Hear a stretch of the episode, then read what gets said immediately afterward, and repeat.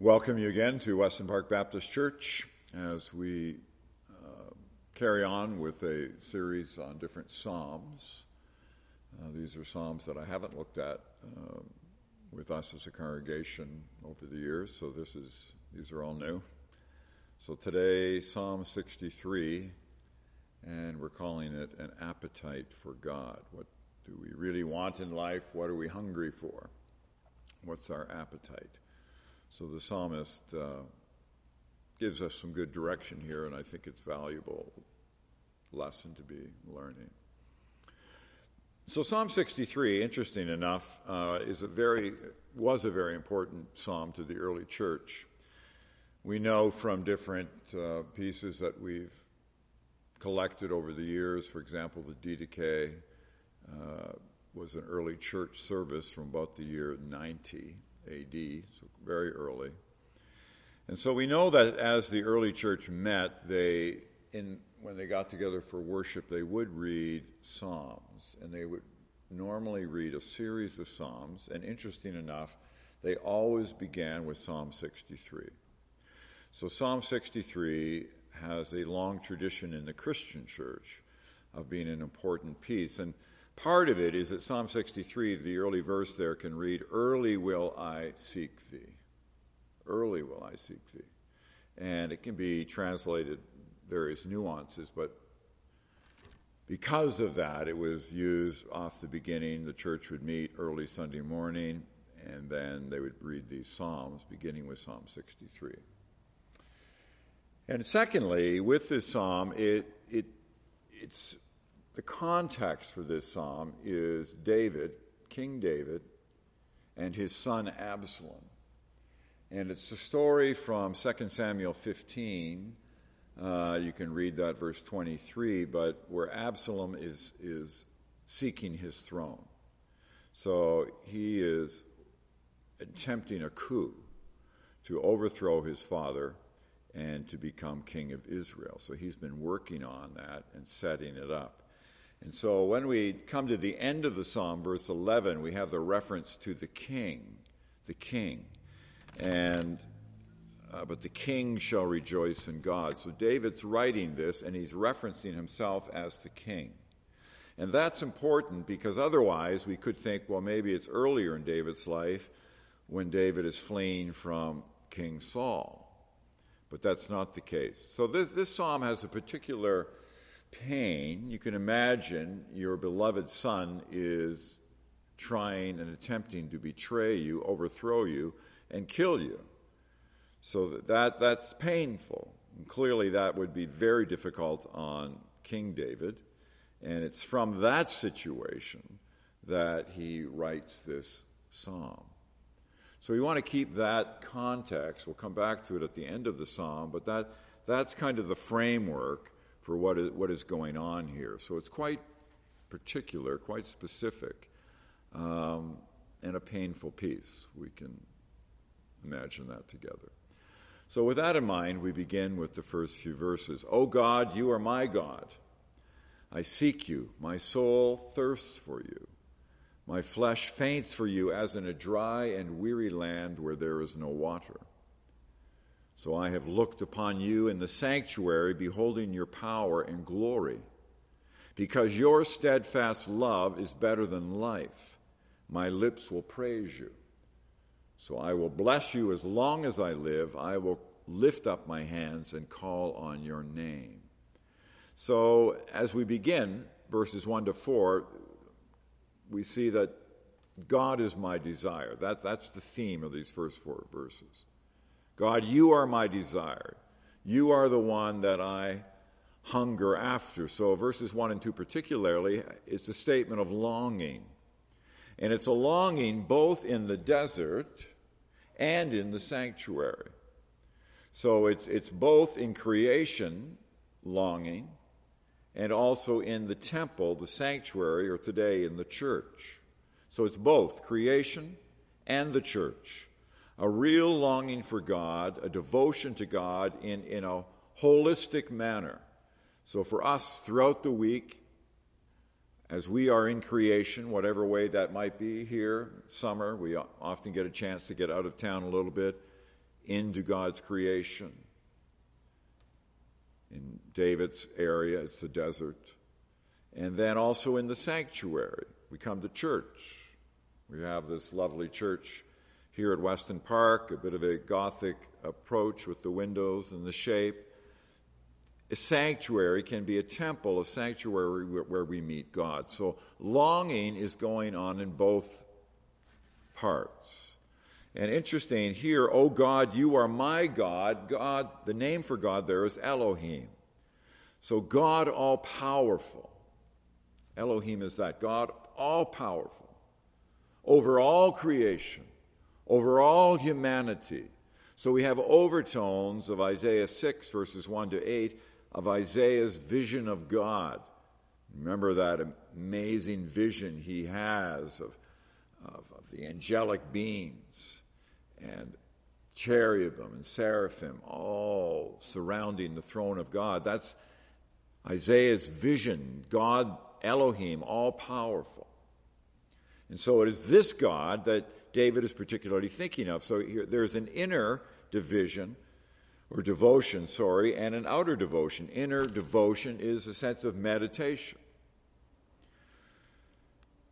Meditating on God, looking upon God, contemplation, so our, our own inner spiritual disciplines, but then there's also the outer sense of praising God. My lips will praise you. I lift up my hands in praise, we see in verse 4. I will lift up my hands and call on your name. So it's an inner devotion and an outer devotion. Desiring to be in God's presence, a longing for God. So if we just pause there for a moment, we can ask ourselves okay, you know, how much am I longing for God? What sense of desire is there for me, for you? We can get caught up in life and all the hassles and challenges, and, and we can just get swamped with all of that, and we're not really thinking on God too much, not longing for Him. But that's where David begins. And this longing, we can see three elements to this as we just reflect on these first four verses. First of all, there is some sort of sense of absence. He is longing for God. And in that light, he's not experiencing God's presence the way he wants. So there's an absence, and he's longing for more. And I, I, think that's helpful to recognize because in our own lives, we do experience often an absence of God's presence, a, a dryness and, you know, it's not that God is really absent from us because God is immanent, He fills His universe. But we can feel like He's absent. And so there is that sense that might be going on in your life too. It, it may feel like a very dry time and you want more of God with you. So there's the sense of absence, but then there's also the sense of presence, the presence of God. Verse 3 Because your steadfast love is better than love. Steadfast love, or the KJV, your loving kindness. This speaks of God's presence. And steadfast love is that Hebrew word we've referenced before, often kesed. Kesed is God's steadfast love, or his loving kindness. So James Mays writes, and steadfast love is indeed the characteristic of the Lord that informs all the others and constitutes the goodness of the Lord, the very basis for our relationship with God, the foundation for God and our relationship is His kesed, His steadfast love. All the other virtues and attributes of God are built on His kesed. So that is God's showing up in our lives is, is, our recognition that indeed God loves us with his loving kindness, his steadfast love. So there's absence, there's presence, and then thirdly, there's a sense of relationship. God becomes my God. Note right off the top, verse 1 Oh God, you are my God. Last week in Psalm 40 we looked at, we, we recognized God's presence with me with little old me. And here the psalmist David says it again Oh God, you are my God. I seek you. So I want to be in relationship with you. Verse 4 I bless you. I call on your name. I want to enter into this full relationship with you. This is the heart of what David is saying in this place. He desires God in a holistic way absence, presence, relationship. I want to know you. I want to experience you in this fulsome way. So David writes. So it begins with desire. And then the next few verses speaks to the issue of delight. I find my delight in God. We hear it in verses 5 through 8. My soul is satisfied as with a rich feast, and my mouth praises you with joyful lips. When I think of you on my bed and meditate on you in the watches of the night, for you have been my help, and in the shadow of your wings I sing for joy. My soul clings to you, your right hand upholds me. So there now is not just a desire, but a delight in God. Verses 5 to 8. And specifically, twice we have the reference to joy, verse 5 and in verse 7. To experience joy in God. And the psalmists often speak about this.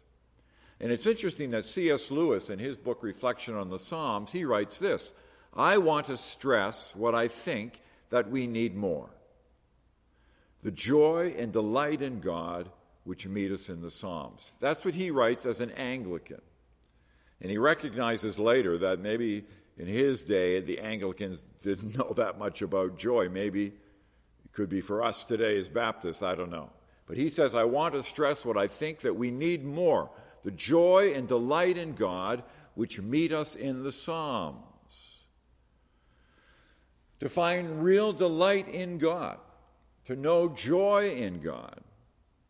And so then, how, how does that happen? Well, for the psalmist, it, it begins with meditating on who God is, thinking, using our mind, our brain, on recognizing God in his attributes, who God is. A.W. Tozer, years ago, wrote a book on uh, God and his attributes, the pursuit of God knowing his attributes. James Packer wrote one also on knowing God, using that title. And, and it serves us well to think, use our brains in terms of reflecting on who God is. That's what we see in verse 6. When I think of you on my bed and meditate on you in the watches of the night. Interesting. Through the watches of the night. That meant through the different time hours of the night. And so probably here it's meaning David wasn't sleeping all that well. I don't know if you have the issue of sleeplessness, can't get into sl- sleep, or you wake up in the middle of the night and you can't get back to sleep. Well, that seemed to be David's experience. And of course, if your son is trying to find you in the desert and search for you and kill you, that would be a reason to stay awake. But he uses it as a time to reflect on who God is, meditate on God, and as a result of that, to trust, depend on Him. Maybe that would be good for us when we can't sleep. Instead of rolling around in bed or getting up and having some hot chocolate or whatever it might be, maybe thinking about God might do us some good. So we see the joy, we see reflecting on God, meditating on who He is, and then thirdly, verses 7 8, trusting and sheltering on God and under His wings. Are, this is a lovely verse, verse 7 and 8. For you have been my help, and in the shadow of your wings I sing for joy. The shadow of the blankets, the same image of Ruth uh, sheltering under the edge of the blanket of Boaz sheltering under God's blanket, under His wings, finding our shelter in God's arms and under His arms. Where we have this little place down in Prince Edward County, right at the end of our road, Kelly Road, there's an osprey's nest. And it's built on top of a hydro pole. Actually, somebody, I think the, the county have put in some of these platforms, and so the ospreys build their nest on these platforms on top of the hydro pole. And whenever you go by, right now, if we were going by there, there, there would be a big nest. There is a nest. And sure enough, there are little ospreys, baby ospreys, and both parents are big birds, big hawks like eagles, usually feeding the, their young with fish, so we're not far from the lake. And it's interesting that both parents take care of the young. Both fly in. You can see it. And so that's a, that's a lovely image of trusting and sheltering under God's wings. God, the creator of all the universe, and us, little old us, sheltering under his wings. And not only that, we see this My soul clings to you, and your right hand upholds me. And so we have two halves here, if you like, where we cling to God and God holds on to us. And this is all part of the delight. I cling to God and God holds on to me. So the two ends 50% is me clinging on to God, the other 50% or more is God holding on to me, to you. Paul picks up the same idea in Philippians 3:12, but I press on to make it my own because Christ Jesus has made me his own. Note, I press on, I do my work, and God and Jesus also do their work to hold on to me and to you, to us. There's a pressing on from both ends. We cling and God holds on. That's what verse 8 says. My soul clings to you, your right hand upholds me. And so, in the midst of our challenges, that's what we need to hold on to. We need to recognize that we, we have a direction, we have a, a goal. Note back to verse 4 So I will bless you as long as I live. That means his life vocation, David's, is to seek God. I will bless you as long as I live. My goal is to hunger after you and to be in relationship with you. You are my creator. I am your creature. It makes sense that I want to keep my focus on you and not on all these extra things. You are the creator. When life is gone, I will be back with you. You are my creator. All the things that we long for, all the stuff, my different guitar collection, right? That's going to all be left here. It's focusing on you as my creator and redeemer. So that's what David was saying, and that's the same invitation for us. This is all part of us delighting in God, hungering in God, trusting in Him. So it begins with desire, and then it moves to our delight, and then we circle back and we come back to the context, the issue with Absalom my defense. My defense is God. My desire is God. My delight is in God. My defense is in God. Verses 9 to 11. But those who seek to destroy my life, that is Absalom and his group of followers, shall go down into the depths of the earth. They shall be given over to the power of the sword. They shall be prey for jackals or coyotes or wolves. That's the idea. But the king, the king, me, David, I'm the king right now, but the king shall rejoice in God. All who swear by him shall exult, for the mouths of liars will be stopped. The king shall rejoice in God. And so we return back to the story of Absalom seeking the throne, seeking a coup to overcome his father, searching him out now in the desert. Desert. David is fleeing in the desert. So we see the dark shadows of this psalm. They are revealed, but ultimately, David, King David, trusts in God. His hope is in God. He believes that God will restore him because he is the king. God has made him the king. And someone just doesn't take that away. That is God's decision to do such a thing. So the psalm ends in trust and devotion and hope. I will bless you as long as I live. No other value is greater than my devotion to God. So, as we conclude, then, we, we draw back from the psalm, we look at it, it's only 11 verses. What we see then is this divine human interplay.